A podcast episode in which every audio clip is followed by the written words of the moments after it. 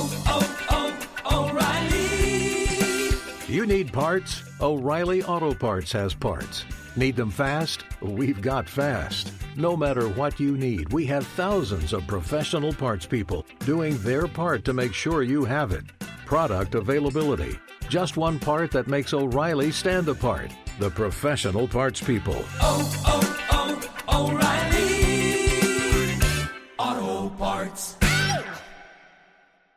Outdoor adventure won't wait for engine problems. Things like hard starts, rough performance, and lost fuel economy are often caused by fuel gum and varnish buildup. Seafoam can help your engine run better and last longer. You simply pour a can into your gas tank. Hunters and anglers rely on Seafoam to keep their engines running the way it should the entire season. So pick up a can of Seafoam today at your local auto parts store or visit seafoamworks.com to learn more.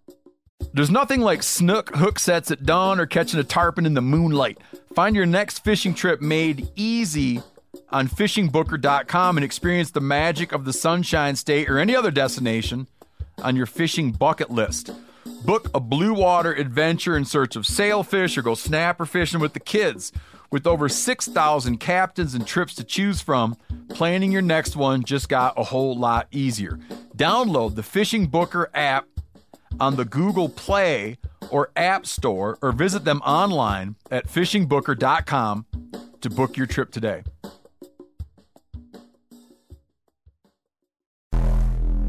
Welcome to the Wired to Hunt podcast, home of the modern whitetail hunter. And now, your host, Mark Kenyon. Welcome to the Wired to Hunt podcast. I'm your host, Mark Kenyon, and today in the show, I'm joined by Dan Nine Fingers Johnson to help break down the story of my early October success in Michigan and the lessons we can all learn from this experience.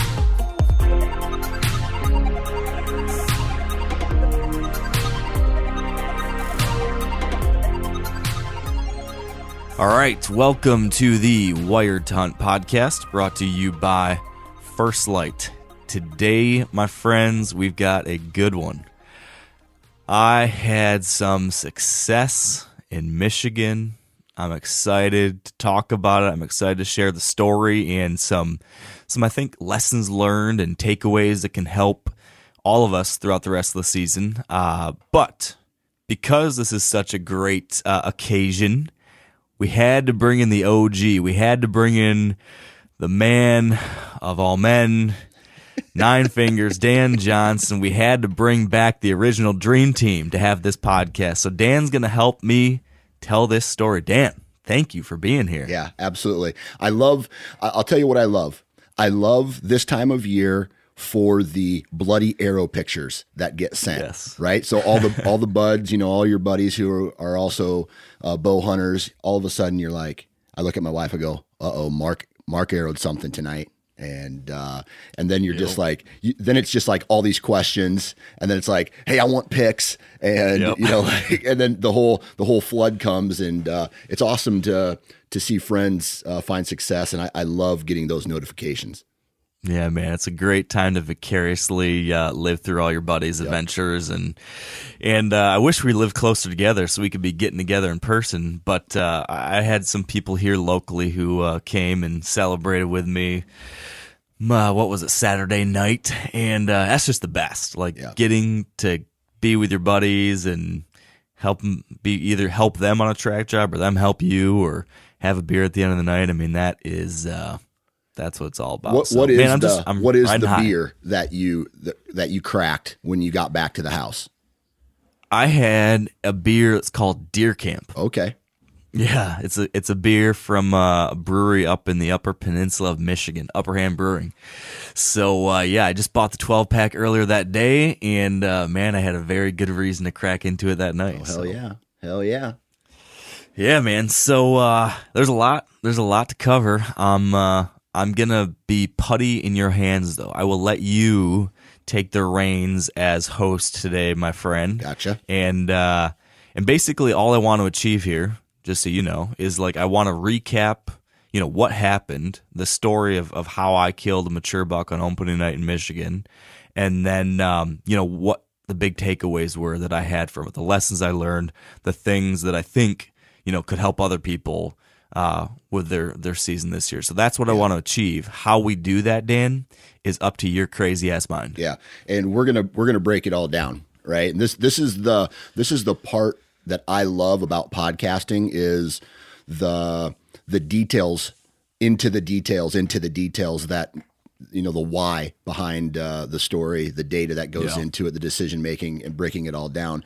But I have to ask you one question first. Okay, this has nothing to do really with this hunt.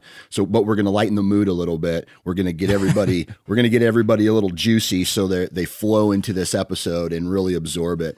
So, I've been talking with, I've been talking with Tony Peterson recently. Yes. Okay, you know, you know Tony, and Oh, yes. uh, um, he every once in a while will throw a jab your way about your mustache and he'll, it's like a low blow. And I, I say this, I go, hey, Mark's not here to defend himself. So I think it's only proper that you start off this podcast by low blowing Tony Peterson. Well, here's something that nobody knows about Tony. Okay. is that Tony is a bigger nerd than I am. He tries to play off this whole like cool guy vibe when he does the podcast and he likes to trash me and Spencer and our seashell collecting hobbies or something like that. But every time I see the guy, all he wants to talk about is the latest Star Trek stuff. Like, whoa, what's going on in the stars? What's going on with uh, Elon Musk? The guy makes you and me look like varsity athletes, Dan. It really is amazing. The job he's done. yeah, absolutely. The job he's done pulling the wool over everybody's eyes here on the podcast is is impressive. So Okay. So he's a nerd, is what you're getting at. big, big, time nerd. Okay. Like Big time Like nerd. we should give him swirlies type nerd. Like, yeah, that's definitely Yeah, why okay. he is the way he is now, is because of all those that he got in high school. I gotcha. All right. Well, now we know a little bit more about Tony Peterson, the inside of what makes him work. He's just a he's just a big nerd. if you ever run into him on the street, ask him for a space fact.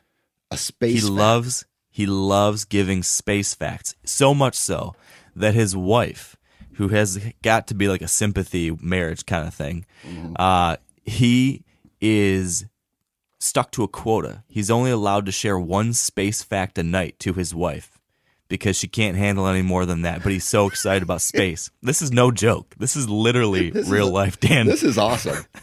this is real life so there's a little insight into tony peterson Okay, perfect. There we go. Now we're now we've just talked trash on someone, and I don't know about you, but every time I talk trash on someone, I feel just a little bit better about myself.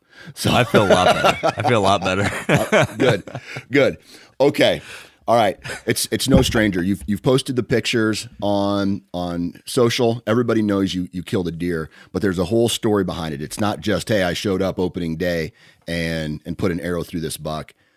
It sounds to me like this is a multi-year uh, a multi-year type of a trail to get to this point. Now, what I want to know is how far back does this this trail go uh, to to lead up to this opening day buck that you shot in Michigan?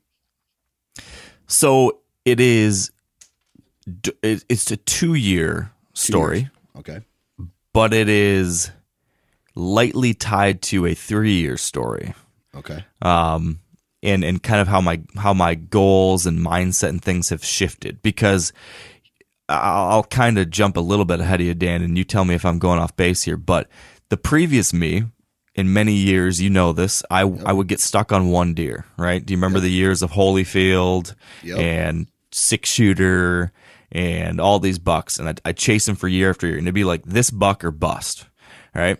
And so there was a deer that could have been a this buck or bust for me this year, which was a deer I called Junior. He was a buck that, you know, as a three year old, three years ago, I passed him when I was chasing that buck Tran, um, and this buck looked like a like a smaller version of Tran, so I called him like Junior Tran Junior. Um, and so that was two two or three years ago. I saw him a ton, passed him a bunch, and then the next year, which was last year, he was like the number one buck I was after and I didn't get to hunt Michigan as much last year, but he was the one I wanted. So coming into this year, um, you know, he is a five and a half year old like stud this year, and he was he was my number one. Um, but because of what happened last year and what you and I have talked about this year a couple times, kind of just the the interesting challenges I had last year and the kind of mental stuff I went through, and you know, just uh, coming into this year, one of the big things I want to get back to just having fun and not stressing over certain things and not, you know, locking myself into crazy goals or crazy things. And so coming into this year, you know, rather than doing what I've done in the past, which is the it's this buck or bust, I have to kill this one mega giant. I decided I wasn't going to do that this year. I was going to just have fun and take what kind of the hunt gave me. And so because of that, uh, this buck that I ended up shooting ended up being a deer that I set my sights on in addition to uh, Junior. So Gotcha. that's a long winded way of saying why it- it's sort of tied to this three year story. But as my mind shift, as my mindset shifted this year, um, this buck kind of entered the story Yeah. because of that. Okay. So So he, he first showed up two years ago, Okay. or last year, sorry. Right. So last year, but it was kind of a, a, a the mindset change. It sounds like went from one deer to a specific caliber of deer that that you were trying to accomplish. What was that caliber? Yeah. So my thoughts out here on my local stuff in Michigan was a four year old. Okay. Um, and this year is a particularly good year in this general area. Um, in this little neck of the woods that I've been focusing on, there are three bucks that I'm very confident are four or older, which is which is better than most years. Yeah. Um, when so you say that. four year old in Michigan, right? There's a lot of guys out there going, "Dang, four, f- three four year olds in one general area." That sounds pretty good.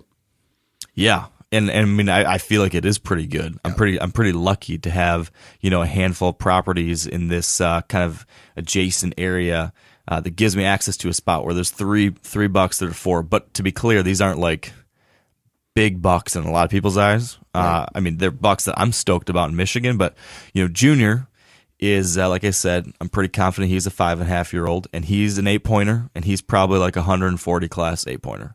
Um, and then there was this other buck who, this is the third year I've known about him, and he is now a 10 pointer.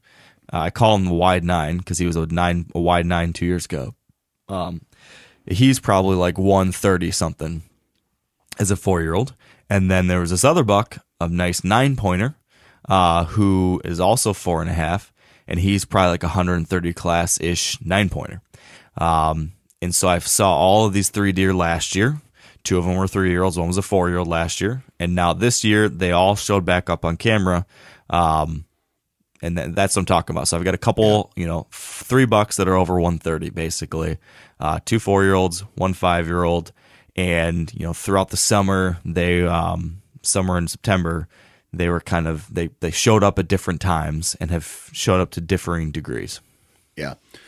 Talk to us a little bit about what you feel makes this area, you know, like all the farms that this this general area where these deer are living so special that it holds a higher age class. Yeah, so there's a couple things going for this neck of the woods. Um, you know, there's there's this main property that I've been hunting for years now that um, I've been very careful with, and so to recap on this farm, it's like a it's a little over like 85, 86 acres. About half of that is farm field, so there's about you know 40 ish acres of cover on it. Uh, part of that is a swamp that I just never go into. I mean, almost almost never go into it except for like a time or two in the off season. Um, and then there's two neighboring properties that have good cover and that uh, are lightly pressured. So there's one property that does have another couple hunters, but they they're not in there very often. Um, so that you know works as like a pseudo sanctuary a little bit. Yeah. And then there's a second property that, at least last I heard, nobody hunts it. It's 80 acres. Last I've, I don't know these people well, but I've talked to them a handful of times, and they, they have not let people hunt there historically. Um, now there's other properties around that that get hunted a ton. So basically, there's there's there's there's these pieces that I have access to, the main place that I hunt, and then I've got a couple neighboring hunt spots in this block that I also have access to that I lightly hunt. And then there's these two pieces that are lightly hunted. And then around it, there's tons and tons of pressure.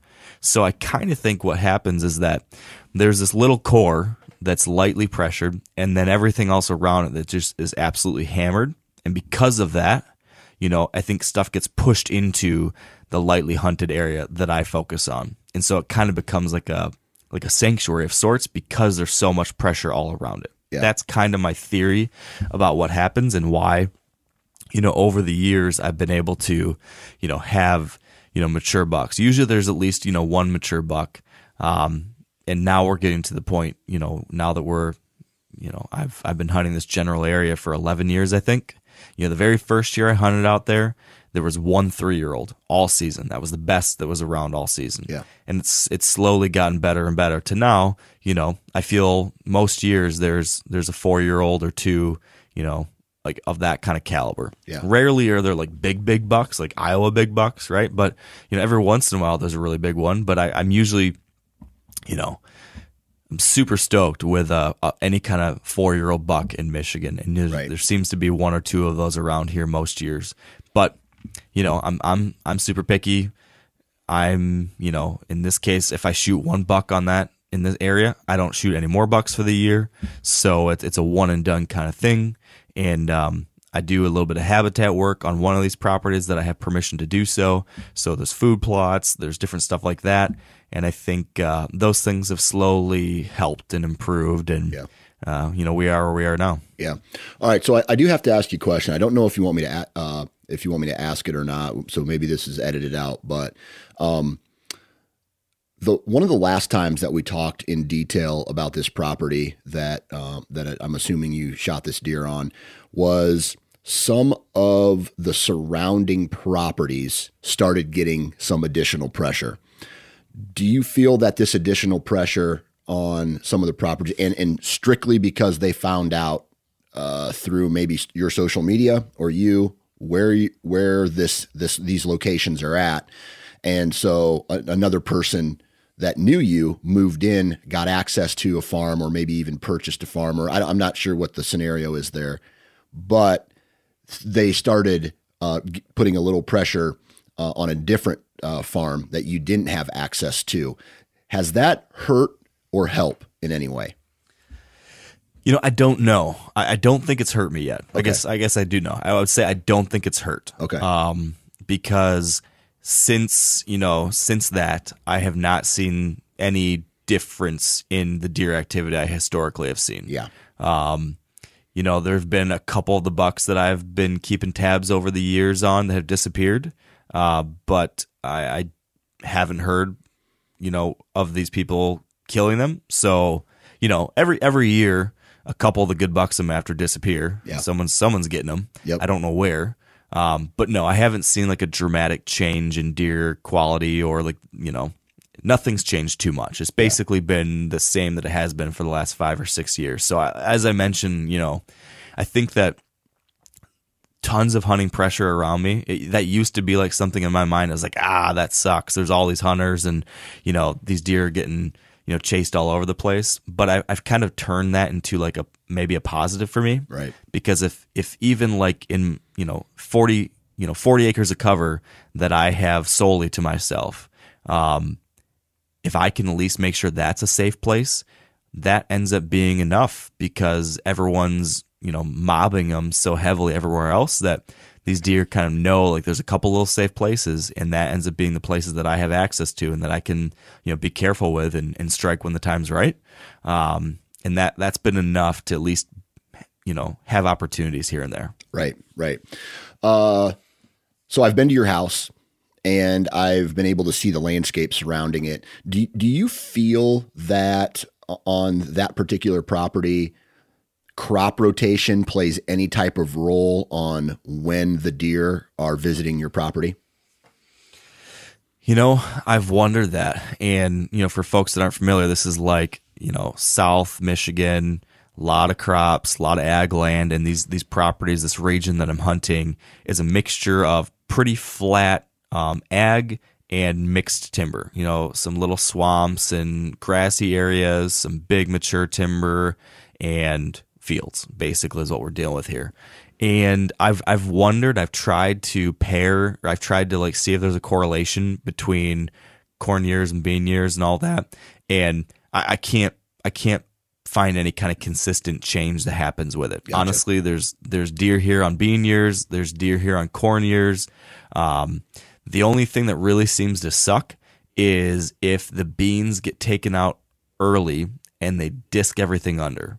So then there's like no food. Right. And that happened a couple years ago. But as long as there's something, whether that be waste grain from beans or the corn on the ground or something, as long as there's something, there'll always be bucks rolling through here. Um, how much they hang out or how late they hang out can, you know, a little bit of that depends on just how much food is left after they harvest the beans or corn. But but no, basically they're going to be around.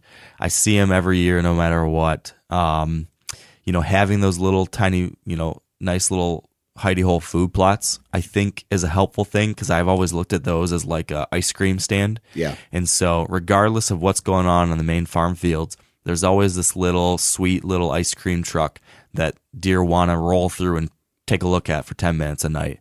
Yeah. And um, that's a thing that has consistently helped. Um, I'm not saying it makes or breaks my season or hunts, but it's always been a helpful thing. And, and this year it ended up being so too. Yeah. All right. So I got I got a, a question about those food plots, not necessarily from the food side of it, but from the draw. You know the the the food plots draw the does. The does draw the bucks. Uh, come this you know come throughout the year, right? And so my question is, are you able have, have you seen sign the the amount of sign and i'm talking rubs and scrapes increase throughout the years because of this food plot work that you're doing You know, it's it's hard to say like what can be directly attributed to these food plots, but but I think that it has become like these have been consistently present in these two locations now for about 10 years. Yeah. So like the local deer population just knows like every year there's going to be a half acre of something nice and green in this little hidey hole spot and there's going to be you know just under an acre of something green and tasty up in this place. And every year that's the case now and every year it's like a safe secluded spot these deer can swing through and, and a eat but b it, i do think it has become a concentration of deer activity and so it's like the water cooler right? It's a place that the bucks roll through and leave that some sign that hey i was here and the does are there. And so and so yes i think that probably you know these are places that are a hub of activity year after year after year. And so deer are leaving their calling cards there. And there are always natural scrapes popping up along the edge of these uh, little food plots. And i also put a fake scrape tree out in each one of these food plots and a camera on those. And every single year, you know, every big buck I'm looking at and chasing in this general area always ends up cycling through those food plots and hitting those scrapes. You know, whether it's in daylight or after dark, they're they're coming through and checking it. So, so yes, I guess as I as I say this, I do think you know sign probably has increased around here as these have become like known hubs of concentrated deer activity. Like if a buck that lives in this, you know, mile square block wants to know what's going on on this, you know, part of it, this is one of the best places to get a quick sense of who's here, what's happening. Um, so, so yes, I think as I as I think through this, I think that's probably true. And Right. you know, I think there's something to be said there about the consistency, maybe. Um, you know these aren't like huge food plots but they're they're small they're secluded and there's always something green and tasty there. You know over the years i've planted a lot of different things. This year it's a mixture of clover and brassicas and a little bit of oats. Um, there's like kind of a, mix of oats and peas and some diff- different stuff that i planted in these two plots. Um, and so yeah i think that while it's not the food that these deer depend on it's that sweet little treat. And uh, they like to check it out yeah for sure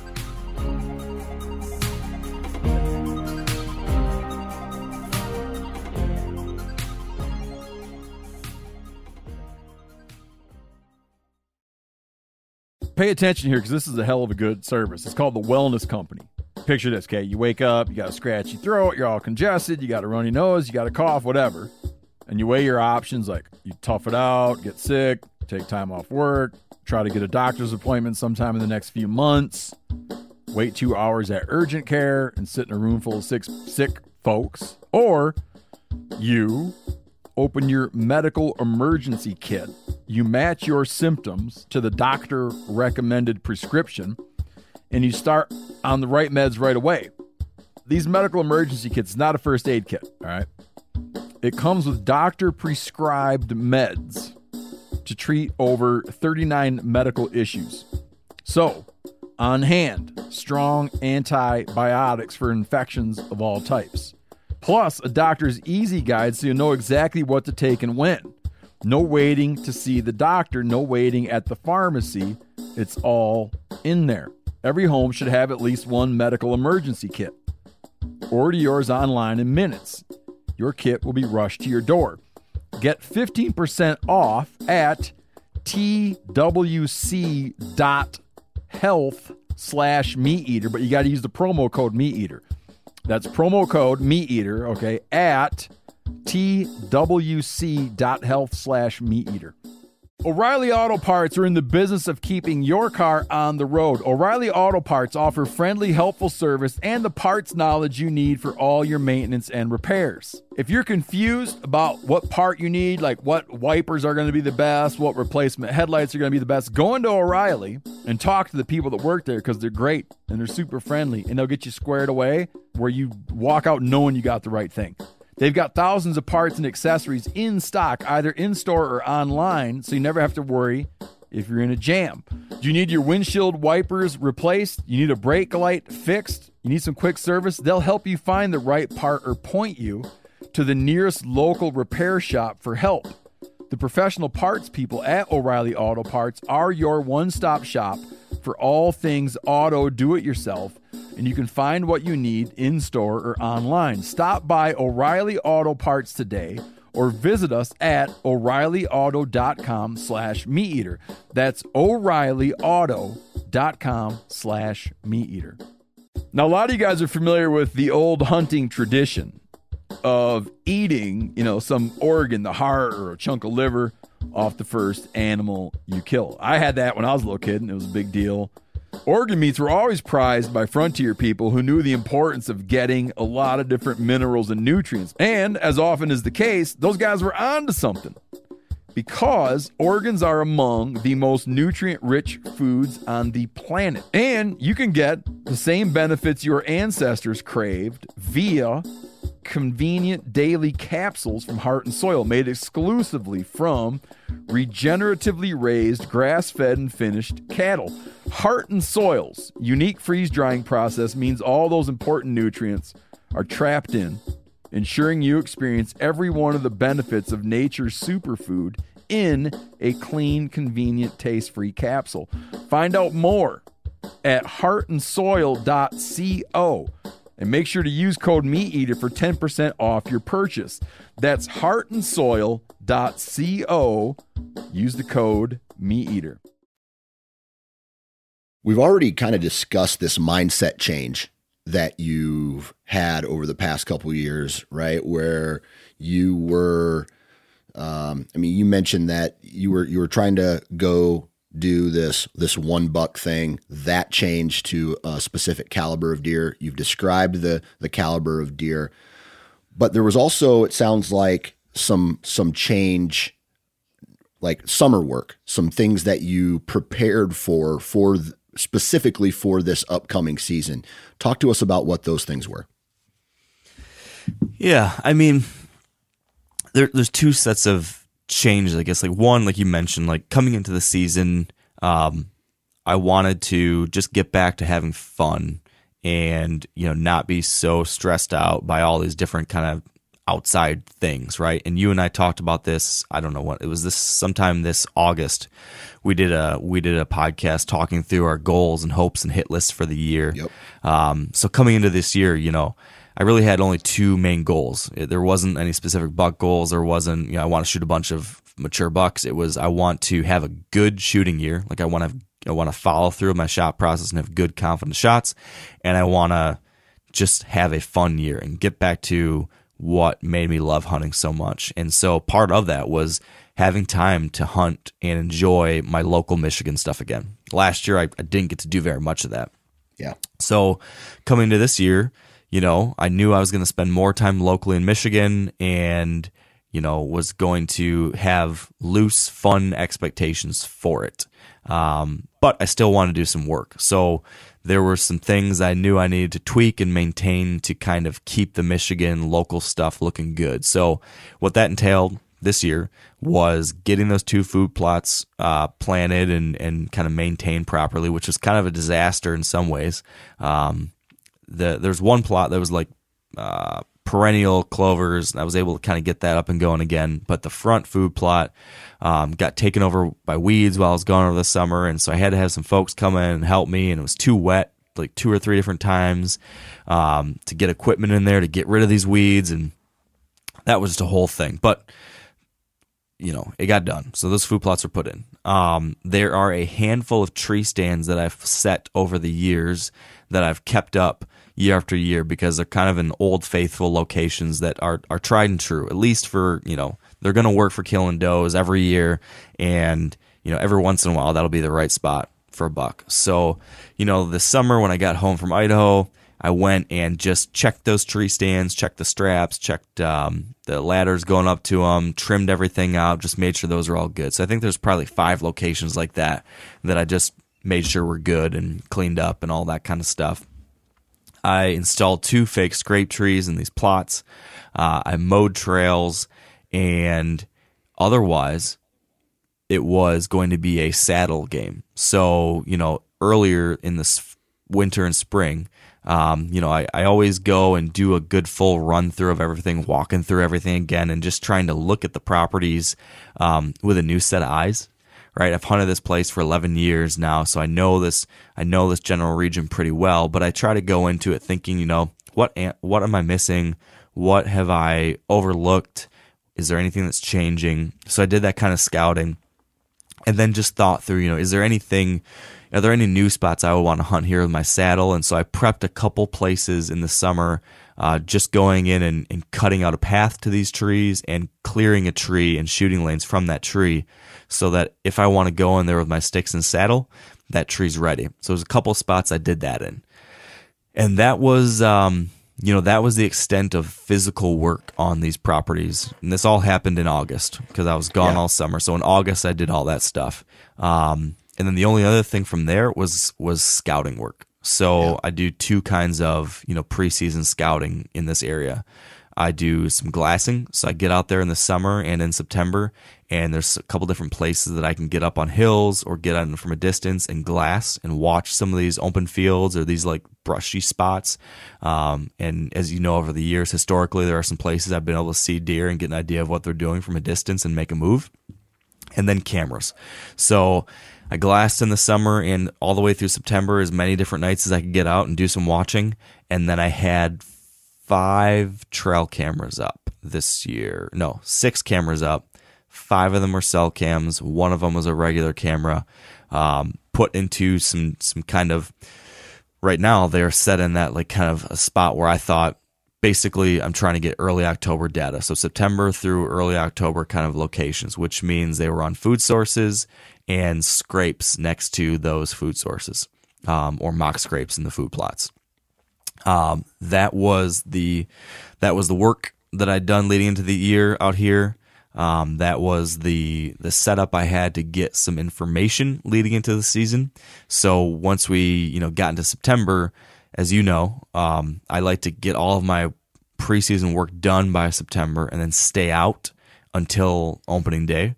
Um, I had to do a little bit of food plot stuff still in September because of those high water issues I was mentioning. But other than that, I was out of there and um, just was was glassing and letting the camera soak so that I could get some good intel. And then you know, in the days leading up to the opener, make a decision. Yeah. So what were those trail cameras telling you uh, leading up to you know throughout that September time frame leading up to the the opener? Yeah, so this is where kind of the the hunt was a big part of the hunt uh, came together because of my glassing and cameras this year.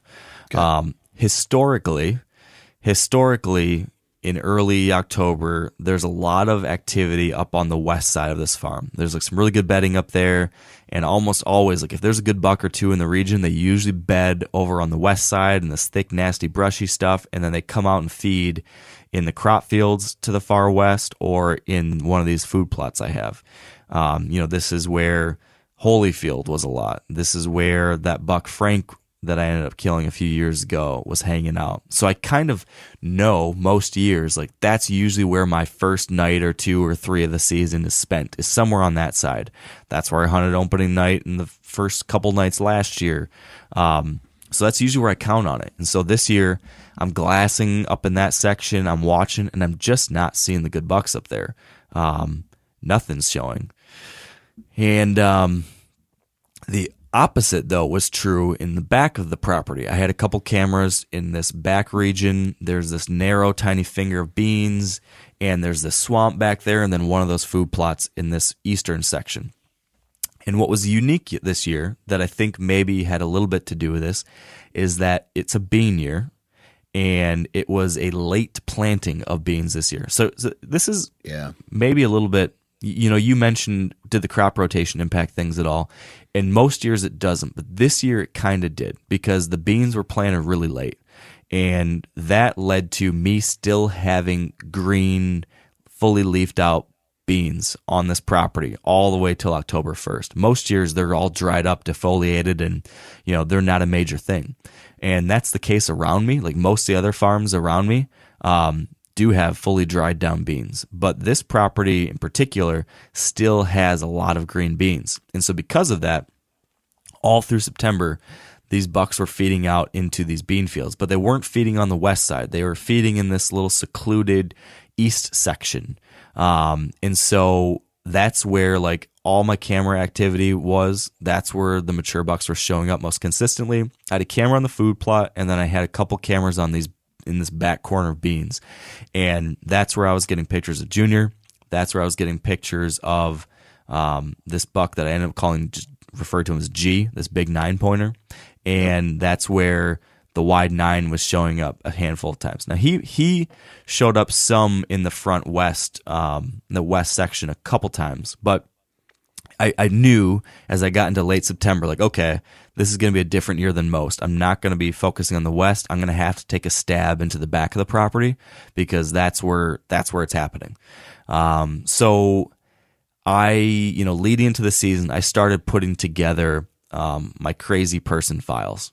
So uh, I sent some pictures to a couple of my buddies of what I was doing. This was like two nights before opening day, and I was sitting at my computer desk at like 10 o'clock at night, and I had a spreadsheet and I had a Word doc open. And in the spreadsheet, I had taken every daylight picture I had of Junior from the last two years and had listed out like the date, the wind, the temperature, all that kind of stuff, and every daylight photo and location of where he was. And then on my Word document, I had a notes. I had a set of notes, and these notes documented um, not just what Junior had been doing, but also what these other bucks, the wide nine, had been doing, what uh, G had been doing, both 2022 pictures that I had gotten so far in September, but then also what I had from last year. So I looked at 2021, what happened in the days leading up to opening day. Um, I looked at what happened on opening day. And so I had like some some very interesting information that showed me where these bucks were, and there were two locations that these bucks had showed up on last year on opening day, and then there was also like the recent intelligence I had been getting from these cameras leading up in the two weeks leading up to opening day in 2022. So all of that information. I'm looking at all these pictures. I'm looking at this historical data. I'm looking at the observations that I have not been having in 2022. And I'm looking at the observations I made from glassing last year. And I'm trying to look at, okay, what's like my year over year pattern look like? And what's like the recent stuff that's happening right now telling me? And what it told me, Dan, was one of two things. Basically, my number one location seemed to be this little low spot in this bean field. Basically, this bean field necks down into like a tiny, tiny little finger that's about 70 yards wide. And there's a low spot in it. And historically, I've always ran a camera on a scrape right there in this low spot. and it's always a place that like deer always pass through. I always get good bucks passing through there. It's very secluded. It's way in the back of this property. The problem has always been that I've never been able to figure out a good way to hunt it because there's it's just scraggly, nasty brush. There's no good trees, and so I can't get in a tree stand or a saddle there. And so I've, I've kind of like dabbled around it, but never hunted right there. So this year I said, well, that's where these bucks are coming through the most often, it seems like. The second best location would be my back food plot. A couple times over the last like 10, 12 days leading into opening day, some of these bucks have been showing up there, passing through that plot and heading to the beans. So leading into opening day, I had looked at all these things and I said, okay, my number one place that I really think I need to be is in that low spot in the pinch. And I'm going to do something different this year. I came into the year saying, you know what, I've hunted that front food plot, I've hunted that front western area a lot in the past, and, you know, most seasons I don't kill one up there. Um, early on, when I first started hunting this property back in like 2011, 2012, I did hunt the back food plot quite a bit because I thought that would be deadly um, and never killed a buck there on opening night or those first couple days. So I said, you know what, this year I'm going to change it up. You know, it ha- if it hasn't worked in the past, why keep doing the same thing over and over again? Let's do something different. Let's figure out some way to hunt that little low spot. And that's going to mean you're going to have to hunt the ground. So I decided I was going to pull out a ghillie suit and I was going to sneak in there and I was going to carve out a little opening in this thick, brushy fence row and I was going to lay on the ground in my ghillie suit and try to kill one of these bucks that had been passing this low place from the ground. So, that was my game no- plan going into opening day. So there's was was there a lack of tree options back there? Yeah, there's just Yeah. there's no trees you can get into. It's just like Okay. it's like buckthorn and multiflora rose. It's like it's a brushy fence row, um, and there are a few um, there are a few trees you could hunt, but they wouldn't put you in the right place. You'd have to be like 50, 60 yards down on either side. Right. So I can, I can remember when you were hunting for Frank, right? The op, like just his movement you had identified, and then you thought to, uh, you know, hey, the best thing to do at this point is is get in a ground blind, get the ground blind up, get it, you know, in this area, and sure enough, you shot him out of you shot him out of the ground blind, right? Just to be clear, Frank. Yeah, I shot Frank out of a Frank out of a ground blind. A different, Yes. different. This he was that that was like the west side of the property, but yes, I'm, I'm just talking about the deer strategy portion of it, right? Like you've identified some the, the movement and you you adjusted based off of what this deer, you know, what these deer were doing. So no no tree options uh, in this little low spot. Kind of taking a step back though, were you getting all of these uh, what you would consider shooters on the same trail camera in this low spot? So they were it kind of shifted throughout the month of September. So I was getting pictures of my number one, actually several of the bucks, but definitely Junior a lot um, in a in an area that was coming out to these beans, but in a basically from the south part of this property. There's a swamp, and he kept popping out of this swamp, and I would get these pictures in this this kind of um, southwestern corner. And so in like late August and early September, he starts showing up here a lot. I'm thinking, man, I'm gonna have to go hunt that part of the spot, or that part of this property. And then as the month progressed, I got less and less activity there and more and more activity farther to the north, but still in the back. So the the, the most pictures that I was getting were in this low spot and on the back food plot, with a few other of these swamp pictures still popping up here and there. But but my best camera data was telling me this low spot or the back food plot, which told me that these bucks were bedding in one of three locations. Basically, for for that to be where they're heading out into the evening, they're either bedding sometimes in this southern swamp. They could be bedded in the far eastern backside of this property that kind of is like a high ridge along the back of this swamp, and then there's some grassy stuff on the neighbors. Or these bucks could be bedded in the northern location where, you know, historically has been the best bedding. And basically this low spot and the food plot are like the central food that those three bedding areas surround. And, you know, uh, those are the options. And going into the hunt, I have to, I'm basically trying to make a best guess on where are these deer bedded tonight and what direction they're going to come to the food. Like I felt very confident they were coming to these two food sources. You know, they would come to some part of that. They're going to either pop into the finger of beans from the south, or they're going to pop into the finger of the beans from the east, or they're going to pop into the food plot from the north and transition into the beans. But based on you know a month's worth of trail camera information, um, they were doing that on a fairly regular basis. And historically, like last year, um, they were coming through the same area. I had the wide nine and I had junior hit my northern food plot on October 1st and then transition into the corn in the low spot. So so I knew this was a thing like they've been doing year after year. They're doing it again this year. I just don't know what they're going to do on this particular night. Yeah. So why so why a ghillie suit and not a ground blind? Well, basically, I didn't want to pop up some big new obtrusive thing uh, that Okay. would make you know that'd be noticed by deer. The biggest thing would be getting past the does. Like this is a high deer density area, and so the biggest challenge most of the time is just not getting does to booger out for one reason or another, whether that be seeing you in a blind or winding you. Right. Um, so that was why the ghillie suit seemed like the the way to to do this kind of impromptu ground hunt. Yeah. I could get in the grass and brush. I could get low. I could conceal myself as best as possible. And you know, last year I did a lot of ground hunting in all these different states. I hunted all these different places, so I have become become more confident in you know my ability to be able to pull off that kind of hunt. Yeah. So, the, and the reason I'm asking this line of questioning is because I wanted to kind of identify the time frame. You got this data, you made this decision, and you instantly reacted to it, right? It's not like you you had this idea in early September or this summer what these deer were doing, right? You set the trail cameras up, then you got the data, then you decided to to make the move in there and you felt it was too late to put a ground blind in there because they wouldn't they wouldn't uh, uh, get used to it in time. Exactly. Okay. Exactly. All right, cool, cool. All right, so um, you you know you have this you have this idea in in your head. What kind of conditions do, did you feel that you needed to get in there and make this happen?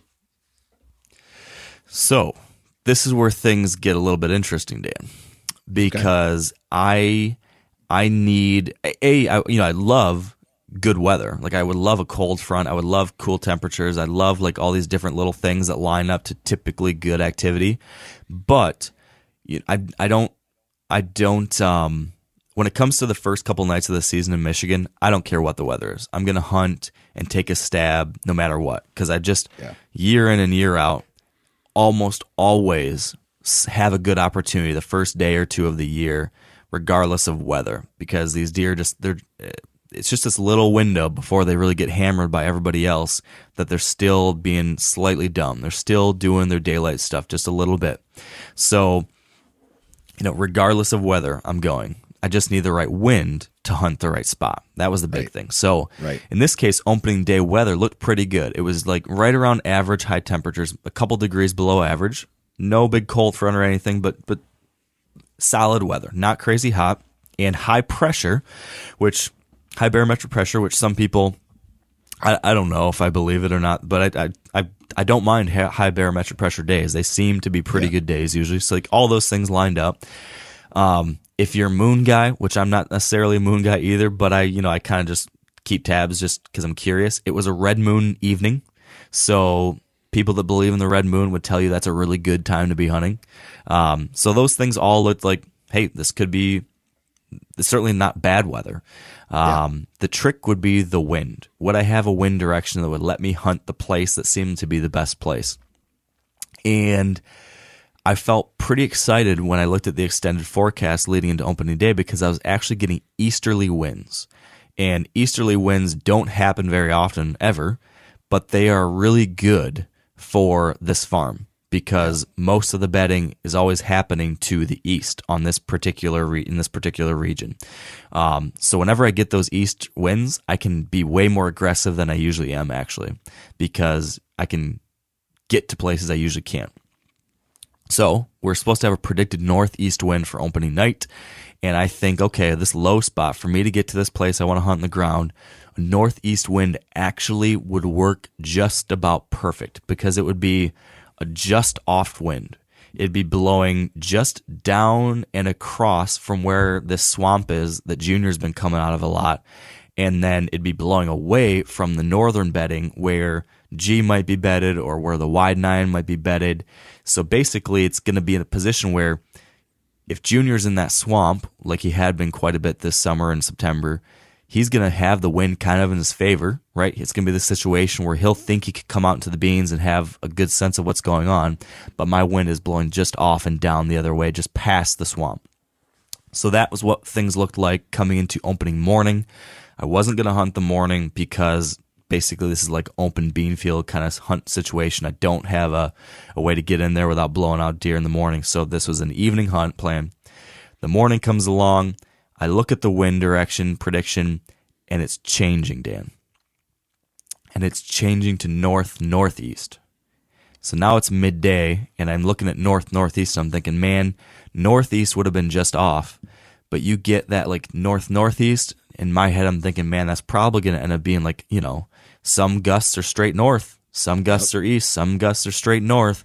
And if I get that straight north, that's going to be blowing right across the bean field low spot where I think these deer might feed and right into that swamp where I think Junior's likely bedded and maybe some of these other deer sometimes. And in my head, I'm like, gosh, like I felt so confident in this location. Like this was going to be the hunt. This is going to be the setup. But if that wins like that, like I don't know how that could possibly work.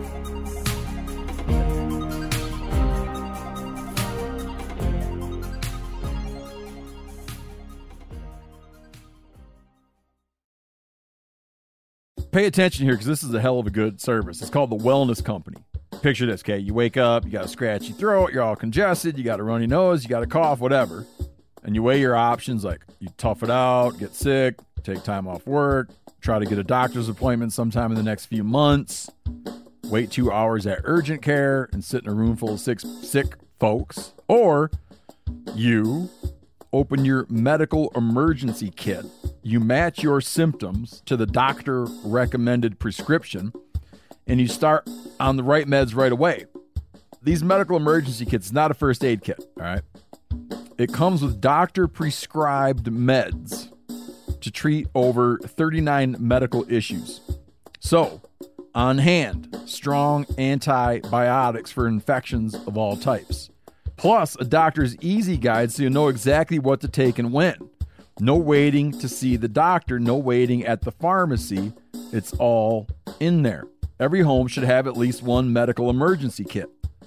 Order yours online in minutes. Your kit will be rushed to your door.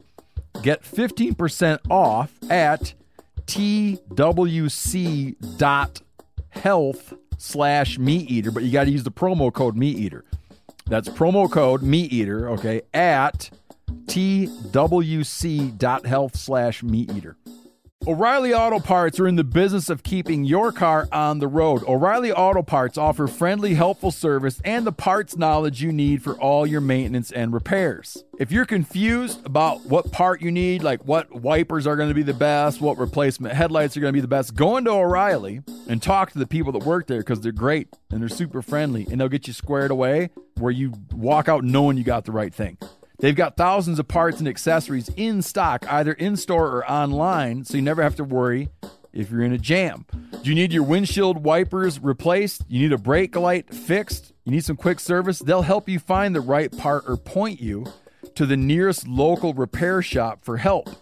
The professional parts people at O'Reilly Auto Parts are your one stop shop for all things auto do it yourself and you can find what you need in store or online. Stop by O'Reilly Auto Parts today or visit us at o'reillyauto.com slash meat eater. That's o'reillyauto.com slash meat eater. Now, a lot of you guys are familiar with the old hunting tradition of eating, you know, some organ, the heart or a chunk of liver off the first animal you kill. I had that when I was a little kid and it was a big deal Organ meats were always prized by frontier people who knew the importance of getting a lot of different minerals and nutrients. And as often is the case, those guys were onto something. Because organs are among the most nutrient rich foods on the planet. And you can get the same benefits your ancestors craved via convenient daily capsules from Heart and Soil made exclusively from regeneratively raised, grass fed, and finished cattle. Heart and Soil's unique freeze drying process means all those important nutrients are trapped in, ensuring you experience every one of the benefits of nature's superfood in a clean, convenient, taste free capsule. Find out more at heartandsoil.co and make sure to use code MeatEater for 10% off your purchase. That's heartandsoil.co. Use the code MeatEater. Did uh, did the Mark Kenyon paralysis by analysis set in at any point? Can you have you ever seen um in the in the Hangover? There's that scene where uh, Zach Galifianakis is like Rain Manning on the craps table. Do you know that part? Yep, yep. Where you're like seeing like all like the different figures and things going in his head. That was me during the day on October 1st, as I'm thinking through like, oh god, Season what am I gonna even do? started yet, and you're just like racking your brain to try to find the best the best spot. Yes, exactly. Like I had I had felt so confident. Like the night before I had like made my decision, like this is how I'm gonna do it. I'm gonna do the ground. It's gonna be a little risky, but I can pull it off. I'm gonna be in this place. And now the wind shifts just a little bit and now I'm having to reconsider. And so it's like two o'clock, it's three o'clock, and I'm like, all right, I gotta make I gotta figure this thing out. And what I ended up deciding to do, Dan, is I decided I was going to go to the low spot and I was going to bring everything I needed to hunt on the ground. I was going to bring a little handsaw to cut out some stuff. I was going to bring my ghillie suit, and I was going to bring a whole hell of a lot of milkweed. And I was going to get to that location, and I was going to just start lofting milkweed and hang out there for a little bit and see what the wind was actually doing in this spot. See how it was looking. There's this low spot, like I mentioned, and then there's a hill that comes up to the side of me, like not a big hill, but a, a hill in the in the field.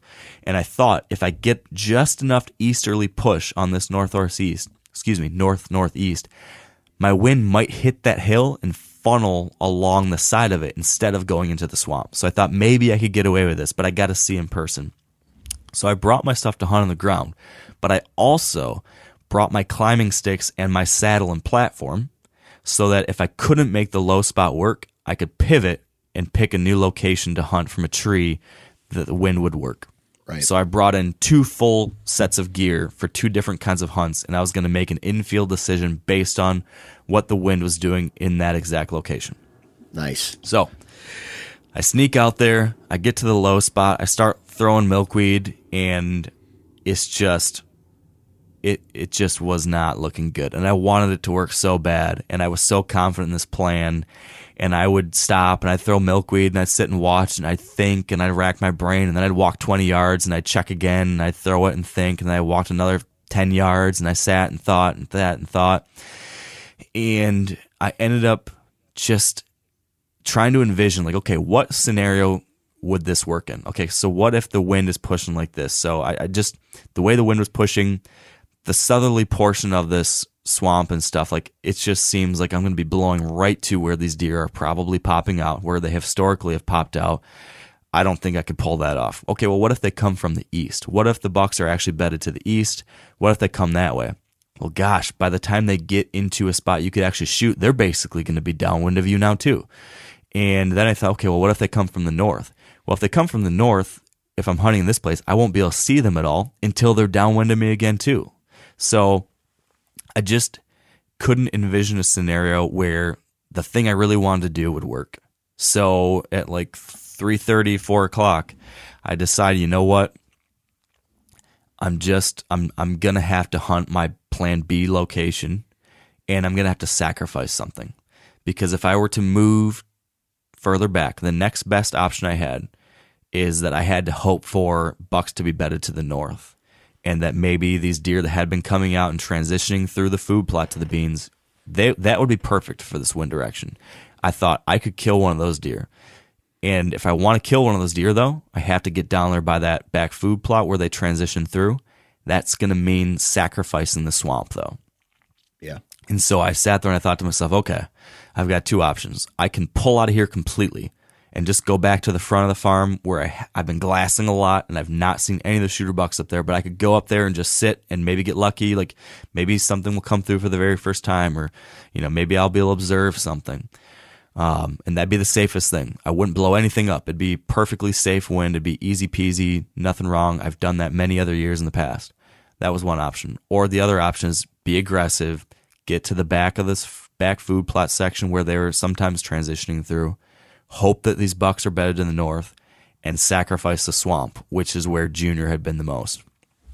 And that was a tough call. Like I really was unsure. Like basically my number one buck, I'm gonna be blowing my wind right into a place where my number one buck has been bedded a lot. And basically saying, Well, I'm just I'm not gonna get a crack at this deer tonight, probably. If he if he is bedded there, like it seems like he beds a lot. But I thought in the end, I'm thinking through what usually happens in this area. And what usually happens is you get a night or two where there's this early first sit magic. And if you don't take advantage in that first day or two, they're gone for weeks. Like they're around, but they're nocturnal. And then it might not be till late October till you have another chance. And so my mindset basically, you know, I decide I'd be happy shooting any one of these three deer. I think there's still an opportunity for that first sit magic, but it's not happening from the south. There's no way I can pull off a hunt for a deer coming off from the south, but I There's no still- access. There's no way to get behind them, right? no. there's there's No. just there's there's no there's no way to get to where these deer are going to be coming out to feed and get in between them there without this wind completely blowing it out. But Yeah. I could get a crack at these deer if there's deer to the north. So that's the decision I made. I decided to sacrifice the south, sacrifice the swamp in order to have a really good chance still for deer to the north because I believed that there could be this buck G, there could be this buck the Y9 that could be up there, and this would set up very well for that. So that's what I did. I moved. This is like, you know, I don't know, 80, 90 yards down to this back section. I had a tree prepped on the edge of this food plot that I had planted there. So I've got the bean field finger to the south of me. I've got this little food plot to the north of me and very good bedding to the north. The swamps to the south of me, I'm blowing right to the swamp. So like a little part of my soul is dying because I'm blowing my wind into the swamp and I just know a bunch of deer are smelling me. And I'm I'm willing to make that sacrifice and that risk because I know like I've got a chance for a kill tonight from somewhere else. And I also knew that I could pull out and return in three weeks. And I still felt confident I could be back in the game in three weeks. But um, I'm making a ruckus right now. And I get up in this tree on the edge of the food plot and I'm, you know, going back and forth in my mind, like, is this is this stupid? Did you just blow up your whole place for the first night and you're not gonna see anything? And then some does start coming out into those beans and they come out from the side that should be safe and they booger. And I'm like, well, that's weird. Is my wind swirling or something? Like that should not be happening. And then like a half hour later, another doe and two fawns comes out in the beans to the southeast of me. Again, should be very safe. And they booger out of there. And the night's progressing. I'm like, good lord. Like I took You're this not risk. Your your uh, um, milkweed isn't like going back and getting sucked back in by. I don't know. Sometimes sometimes I've noticed that if if I'm if I'm sitting in the sun, then and I'm maybe in a not necessarily the highest spot, but not necessarily the lowest spot. The and you know as the evening starts to get cooler, the predominant wind will blow in one direction, but the thermals will suck down into a low spot, and then potentially you know get sucked back into the terrain and, go back into the timber or something. Did you feel like any of that was going on? So there, there had to be something funky like that going on, but I could never get it to show with the milkweed consistently. But I'm in like this thick fence row with a lot of big trees and a lot of leaves on, and so I think it was a it was a strong wind night. So I, the best I could figure is that the wind was blowing through this fence row, through these trees, and it was kind of swirling when it hits this tree line, maybe in some way. So, mm-hmm. Something was going on. I couldn't put my finger on exactly what, and it wasn't happening all the time. And I couldn't get the milkweed to show me consistently, but something was getting my wind to push. Not, it was supposed to be going northeast, but it seemed to be pushing northwest occasionally too, because these does coming to that side of me were blowing and busting out of there. So we're down to the last like hour and a half of daylight, and I've had this happen a couple times with the does, and in my head I'm just thinking, geez, you really, you really did a great job here tonight. You blew out the whole swamp, and now these other deer are winding you. Um, this is uh, a, uh, just a classic Mark Kenyon f up, and uh, season's off to a Classic good start Mark. Classic Yeah. Mark.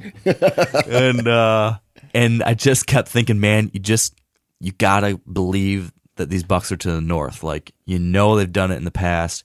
You know you've had some pictures of them coming from the north. It's possible, and that's rock solid from the wind. So just as long as a doe doesn't blow right as these bucks pop out, if they do, you know, you still have a chance. You still have a chance. And um, you know, most years you make it you make these series of decisions, you take a risk like this, and nine point nine times out of ten it does not pan out, right? Most of the time it doesn't. Right.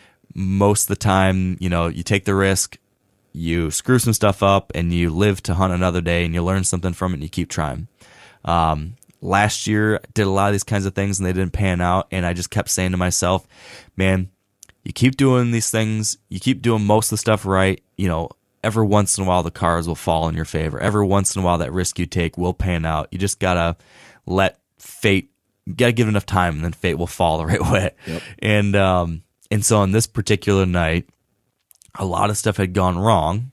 A lot of things had changed, but I made a few decisions. I took a couple of risks, and tonight was lucky enough that it did pan out in my favor because with an hour before dark, I see a buck pop out from the north.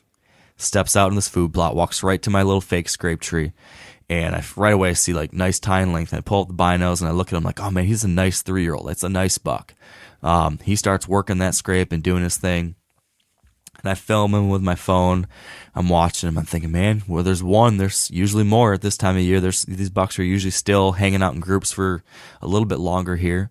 And as I'm filming that buck, I see another deer step out behind him and come walking towards and throw out the binos, look at him, and right away, you could just see this is like a different kind of animal, like double the body size. You know, antlers just like clubs compared to the spindly three year old and just knew right away, oh, that's that's the nine. That's that's this buck I was calling G. This eight pointer that I'd seen a bunch last year, had been passing him last year. At the end of the year last year, I was like, gosh, he's you know, after I had a tough season last year, I almost I I I was on the fence about maybe trying to take a crack at him at the end of last year, um, because he was the only other good buck that was still showing with Junior last year. But now he's back this year, and he's a big, big bodied, solid nine point buck. And he was one of those three deer that I said if I saw him, I'm taking a crack. So he pops out, he walks to the mock scrape, but he's behind branches and stuff. I can't get a shot at him. But I'm like, holy crap, this is actually happening. I'm actually seeing one of these shooter bucks. Came out to the food plot. I'm very happy and excited in the moment. And then the little buck, the three year old, turns and starts walking right to me. And this is not what these deer usually do. Usually they transition either, you know, working about, yeah, basically they usually work away either side of me. And, you know, all the does that night that had popped out in the food plot had worked through it about 30 yards and crossed the fence row and went into the bean field to the south. Sometimes they do this to the other side of me. But this buck instead comes on a trail, not a trail, like a beeline right to me and is walking through cover. Like I've got like a bunch of basically I had two shooting lanes to this food plot and he chose to come walking through the thick cover right in between those two shooting lanes and is walking right at me. And I'm thinking, my gosh, this buck's gonna come right to the base of my tree. He's gonna smell something, he's gonna wig out and spook out, and I'm never gonna get a shot at the big one behind him. And sure enough, I'm holding my bow and watching this happen and thinking to myself, there's just nothing I can do right now. This buck walks right to the bottom of my tree and something's not quite right. And he, he doesn't blow, but he bounces back to the plot. He takes like two big leaps back to the edge of the plot and stops. Meanwhile, G, the big one, stops right on the edge of the plot and just starts looking around like, what's going on? What's going on? And fortunately, they they did they knew the young one knew something was up, but didn't really know what it was because he went back to feeding. He starts feeding again, and the big one just stands there for like five minutes, doesn't move for five. I'm standing there holding my bow. He's standing there just kind of looking around, but again, he's behind all this cover in between my two shooting lanes. I can see him, And I remember thinking, like, I'm sitting there and I'm watching him forever, and I'm thinking, oh my gosh, I've got this shooter within range. He's at 20 yards, but I can't shoot him.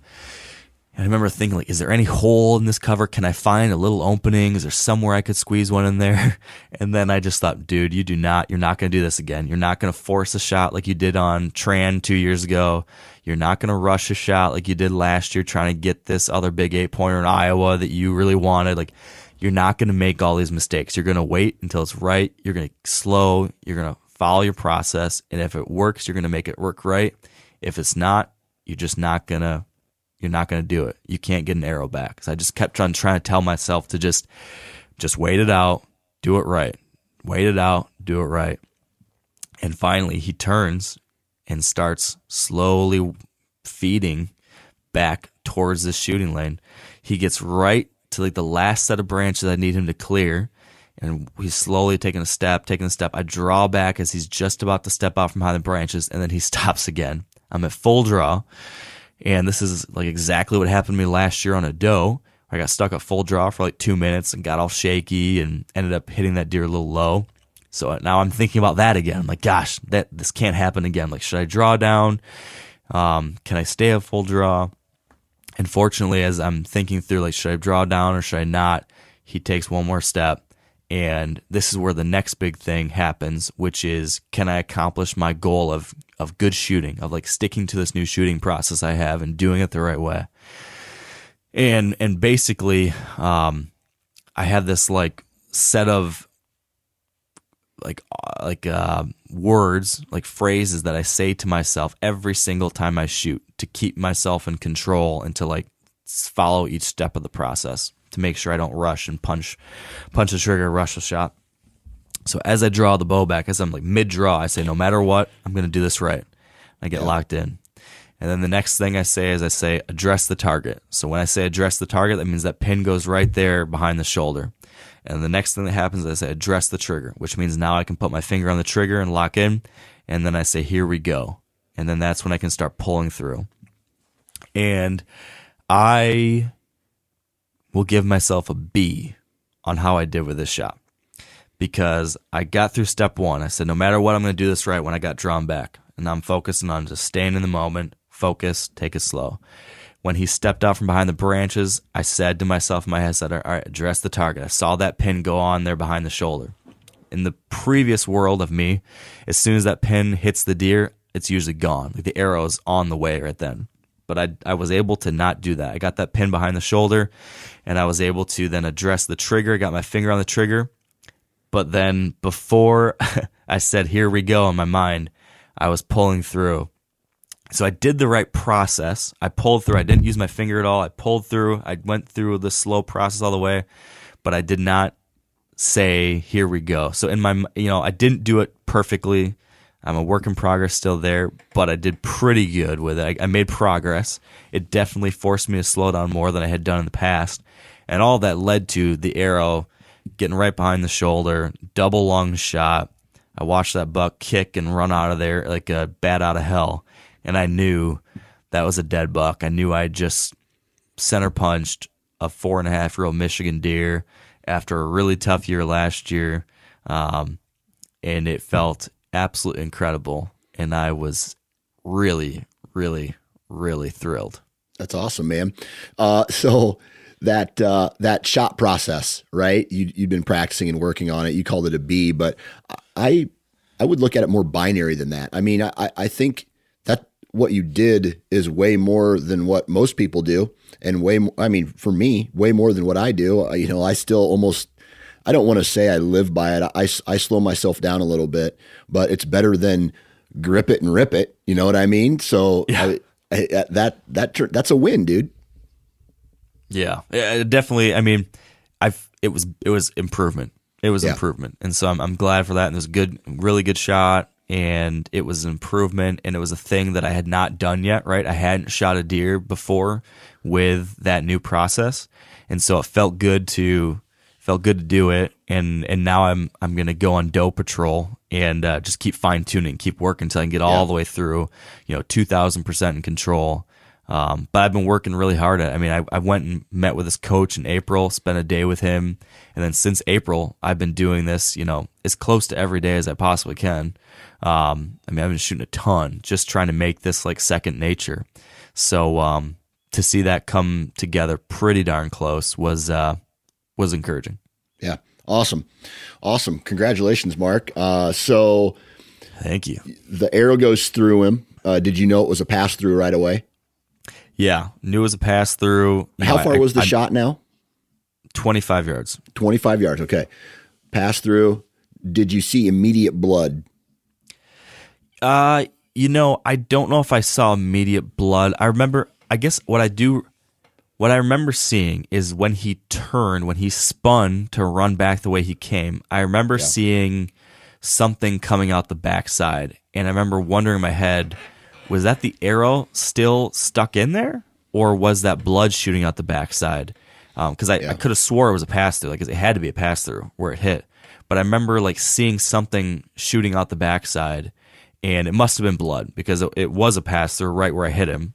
So that must have been blood I was seeing coming out the back. But um, you know, I waited like a half hour in the tree, made some phone calls, sent some texts, uh, celebrated a little bit, and then got down, checked the arrow, saw that yes, it was a pass through right where I thought, looked like good blood, and then I backed out and uh, went back to my house and was going to wait for some buddies to come out, but also my family, my boys wanted to come along for the track job. So I was going to wait for them to come home from a, a Halloween camp out. And uh, and yeah, so do you want me to make a? I, I can make the the quick final final. Well, uh, here's what I here's what I I, I have another question here. Okay. uh, when it comes to that. All right. So when it so at this point you still I mean you shot this buck, but in the back of your head, Michigan is a uh, a two buck state, right? So you have the the possibility of I don't know running into another one of these uh, deer. Did I know your boys wanted to come out and you wanted to have the the whole crew come out and, and and do the recovery, but did any part of you go, "Hey, if I can get this deer out of here quietly and low like as low pressure as possible, then I might be able to get right back in here and and hunt another one of these deer that's still on one of the on on the same pattern?"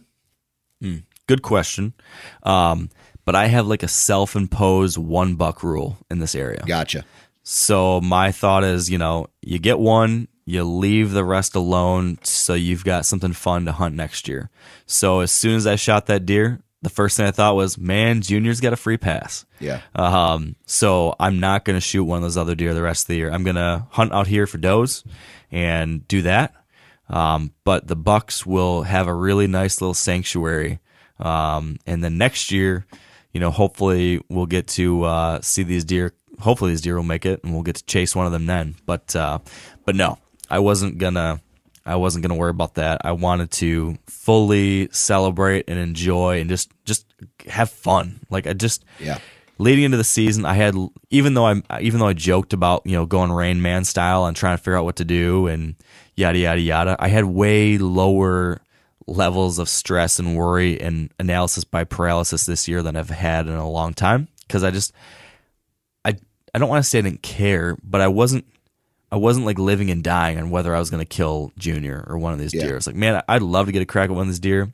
I really enjoy this fun like puzzle chess game that you know starts now and like my buddies were joking like god this looks miserable like looking at my spreadsheets and my notes and you know trying to think through these different patterns and stuff but i was like no this is like the really fun part for me i geek out about this um it's just like if i take it too serious and like get upset when things don't work out that i let it go bad but this year i was like you know what who cares if i if it doesn't pan out like just just get back to having fun with it having a nice quiet night in the tree stand with like no other you know, I, you know, I, I enjoy a lot of the stuff with the filming and producing the shows and everything. Like, there's it's a really cool thing, and I'm glad I get to do that. But having nights like Saturday night where I've got no other people, no cameras, no talking points I need to cover, no story I need to like capture, I just get to hunt and enjoy what happens. Like that was really really nice, and um, so that was that was what was on my mind. I was just enjoying it and like soaking it in. Yeah, that's awesome. And so, talk to me uh, a little bit about the recovery, uh, the recovery with the boys, what this deer did after the shot, that kind of stuff. Yeah, I mean the the biggest thing that came out of it was there was a good blood trail, and you know my family was close enough locally that um, you know we could they could be a part of it. It wasn't so late. It wasn't you know a situation where we had to travel really long ways, and the kids were interested, like very excited. They both when they heard I shot a buck, they both really wanted to uh, track. And my oldest Everett, he's like really, really into it. And so he's already helped me track three does. We did two last year and one the year before. And like he's a pro. He can see blood, blood better than I can. So he's actually an asset. Um, so I knew like if I shot a buck and it worked out with bedtimes and all that, it'd be awesome if he could come. And then my youngest, who's two, for the first time, he was like, he really wanted to come. So because of that, then my wife had to come. So my wife, my two year old, and my four year old, we uh, we all headed out there, and then my buddy Dustin showed up a little bit later to help. And uh, you know, the blood trail took us through some thick, nasty stuff, but maybe like 80, 90 yards, something like that. Uh, you know, we found him piled up in the thick brush, and, and Everett, my four year old, he was leading the way the whole time. Like, there's blood, there's blood, there's blood. And so we spotted the buck up in the distance, you know, and let him discover it on his own. And, uh, you know, just getting to see his excitement when we finally came up on it, him trying to pick up the antlers and like, oh man, this is heavy. um, that whole thing was just, uh, just so, so cool to, to have everyone there. And, um, you know, just it was it was just great. It was everything I could have asked for. You know, I kind of I had a hunch that this year coming into the year focusing more on just getting back to basics and enjoying myself and enjoying the simple things and community and my local stuff and all that. I kind of had a hunch like I bet you this is going to be a good year when I'm Yeah. just like less stress, less travel, all all these things and uh, and sure enough, you know, made a couple good decisions, got a little lucky, and um, you kind of need those two things to come together. And they usually come together a couple times a year. And uh, if you're lucky, and this year it happened to be here at the beginning. And um, man, it was just great. It feels really, really good to uh, to get a bow a bow kill under my belt, and um, you know, onward. onward onward so awesome uh, first off congratulations uh, I, I don't know what it's like to hunt like opener anymore I, I, I used to way back in the day pre-kids but now with all the activities and things i save all my you know i put all my eggs in the basket for uh, for the time with the uh, you know for the rut the late late October. I am going to be going out this week though, but uh, I'm a little jealous because I I, I definitely want to uh, someday get back into the opening day, even if it's just for the one evening. So uh, kudos on that. Uh, so you mentioned onward. What does onward look like now? Yeah. So, I mean, a, a, a lot of my October schedule I had assumed was going to be hunting, you know, these deer here in southern Michigan. Um, a lot of, you know, most of that's off the table. So, there's a few other spots in Michigan that I can hunt that I will dabble with um, throughout the coming weeks.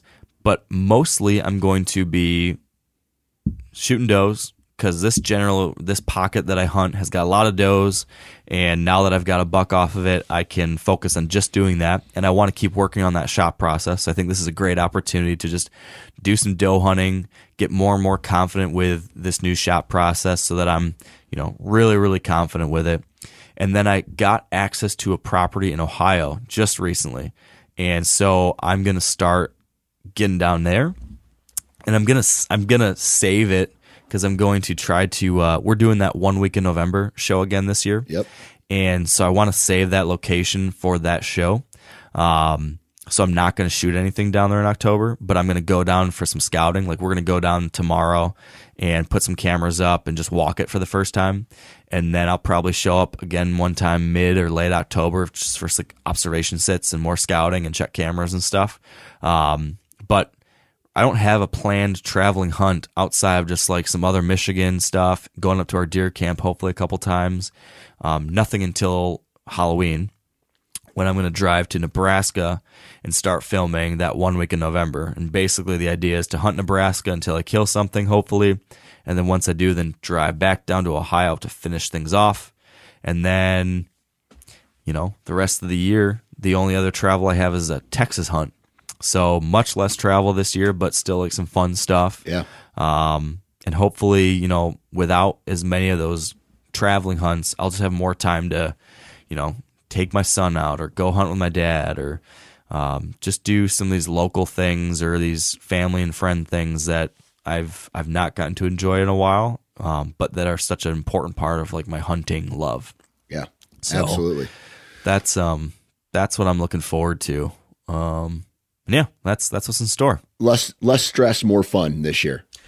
less stress, more fun. And you know, that's that's like one of the big takeaways for me, like out of this opening day hunt and my season so far. And there's a few things that I think I can learn from this, but I I just think that you know, coming into the year with that attitude, that like that's not why I killed this deer, right?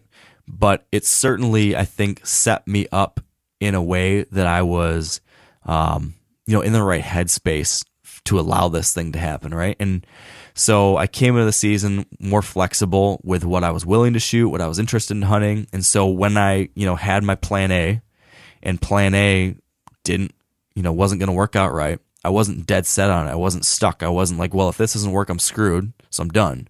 No, I could fall back on a plan B. And I had a plan B in mind and I had a plan C in mind. And so I think my big lessons or takeaways from this, Dan, are one, like, it's so important to be flexible in like your decision making. And I think I think the key or something I'm trying to get better at is to have like to have well thought through decisions. So like when I'm deciding where I want to hunt or what I want to do, I want to have like a really well thought through plan, but I want it to be lightly held. So well thought through but lightly held. So I've got a great plan A and I really had a good thing going, I thought. But when the situation on the ground is different or when something changes and it's not going to work, you need to be willing to pivot fast. You need to be flexible and, and adjust. And maybe an older version of me would have been like so dead set in the plan that I would have said, well, I got to try it anyways. But, you know, being able to realize, okay, this, this isn't going to work. We need to adjust. That got me into position somewhere else where I could still have success. So that was one big thing, Dan. A second big thing was just like this is just another good reminder for me, just like that first sit magic, Yeah. whether it be opening day or the first time into a new place. Like I am a I am willing to I've I've been reminded of this year after year, and this was a really good example. Like it's worth taking a swing when you have that first set opportunity. Like it's worth taking a risk. It's worth being aggressive when you have that fresh set, when you have that unpressured deer kind of thing, whether it's opening day or whether it's a place you haven't touched for three weeks and you just know it's golden. Um, you know, I used to be a lot more conservative and I never would have done something like that. And with, that brings me to my third thing, which is like sometimes you have to sacrifice something to get something Right. when it comes to deer hunting. Like you always have to make a choice. There's going to be something you're going to sacrifice. Sometimes it's going to be a small sacrifice, like okay, you know, deer are going to blow. You know, if, if deer come to the east of me, they're going to win me. Uh, or some days it's got to be a big sacrifice. Like I made a big sacrifice on opening night where I said basically I'm writing off the swamp, which is one of the big bedding areas that I think my number one buck is likely using a lot. And like that was a that was a huge risk. It was a big like sacrifice. And i just knew like all right. But because i was because i had a set of goals that allowed me to have some flexibility i said all right i'm i know that the first set can be magic. I have to take a chance on this first set first night opportunity i have a chance to still get a nice buck that could be bedded to the north so i'm going to write off the south take a big swing because I know there is this home run opportunity to the north. And I think that six, seven years ago, I never would have touched that idea. But I, you know, I've seen enough now to, to, to realize that you, you've got to give to get. And so, so those are my big takeaways, I think, from this hunt that I think could apply through the whole year um, in, in different kind of ways. So um, sometimes that aggressive and flexible approach is is really the best way to go. Yeah. Well, hey, your, your season's off to a good start, and uh, that's uh, I don't know, man. That's uh, that's a good thing to have. I have yet to have a season where I just knock one out of the, you know, I knock one off the list right away. I usually hit some kind of uh, uh, drought period where I'm just hunting and hunting and hunting, and then and then it comes together. But uh, it sounds like you're on a roll already, and hopefully the the roll continues through the rest of the season, man. So once again, congratulations. Thanks, man. I appreciate it. It's a it's a great feeling. I haven't last year. I didn't shoot a mature buck, and then the year prior to that, I guess I, I guess two years ago was the last time I shot a, a decent buck on my bow. So it's been a little bit, and uh, it, it felt good to uh, finally see it all come together. So thank you, my friend, for coming on here to pick my brain on it and to celebrate with me a little bit. Yeah. And um, I'm I'm ready to have you on here soon to tell your story. So get out there and let's uh, let's have another one of these. Absolutely. And that is a wrap. Thank you for listening. Thanks for going on this journey with me. Uh, as I've already said, it was a great kickoff to the season, and I'm excited for how the rest of it goes. Now, I didn't get to do this at the beginning, so bear with me here. I got to plug a few things. Number one, have you seen Deer Country yet? That's my new show. It's over on the MeatEater YouTube channel. At this point, five of the episodes, five of the six episodes are out. So please head on over to the YouTube channel, check them out, subscribe to the channel, like those videos, uh, leave a comment, share some feedback. Would love to hear what you think. It was an interesting, challenging, uh, growth inducing hunting season for me last year, but I'm really proud of the show we put together and the stories we told along the way. Made all those ups and downs worth it, I hope. So thank you. Thank you. Thank you. Uh, MeatEater Season 11 is coming out October 26th, and that season and the like, four seasons prior are being made available on the MeatEater website. So that's themeateater.com. And finally, next week is a great big whitetail week for MeatEater. So I'm going to leave it at that. But we've got some great deals, some good news, some new stuff all dropping next week. So stay tuned. Check out this podcast. Check out Rough Fresh Radio. Check out Tony's Foundations episode. There'll be a new episode of Deer Country. There's going to be all sorts of articles over on the Wired Hunt website. We are pumping out the deer shit for you. Excuse my French. If you're underage, earmuffs. Otherwise, we love deer. It's deer season. It's the greatest time of year. I'm loving it. I hope you're loving it. And until next time, my friends, my family, stay wired to hunt.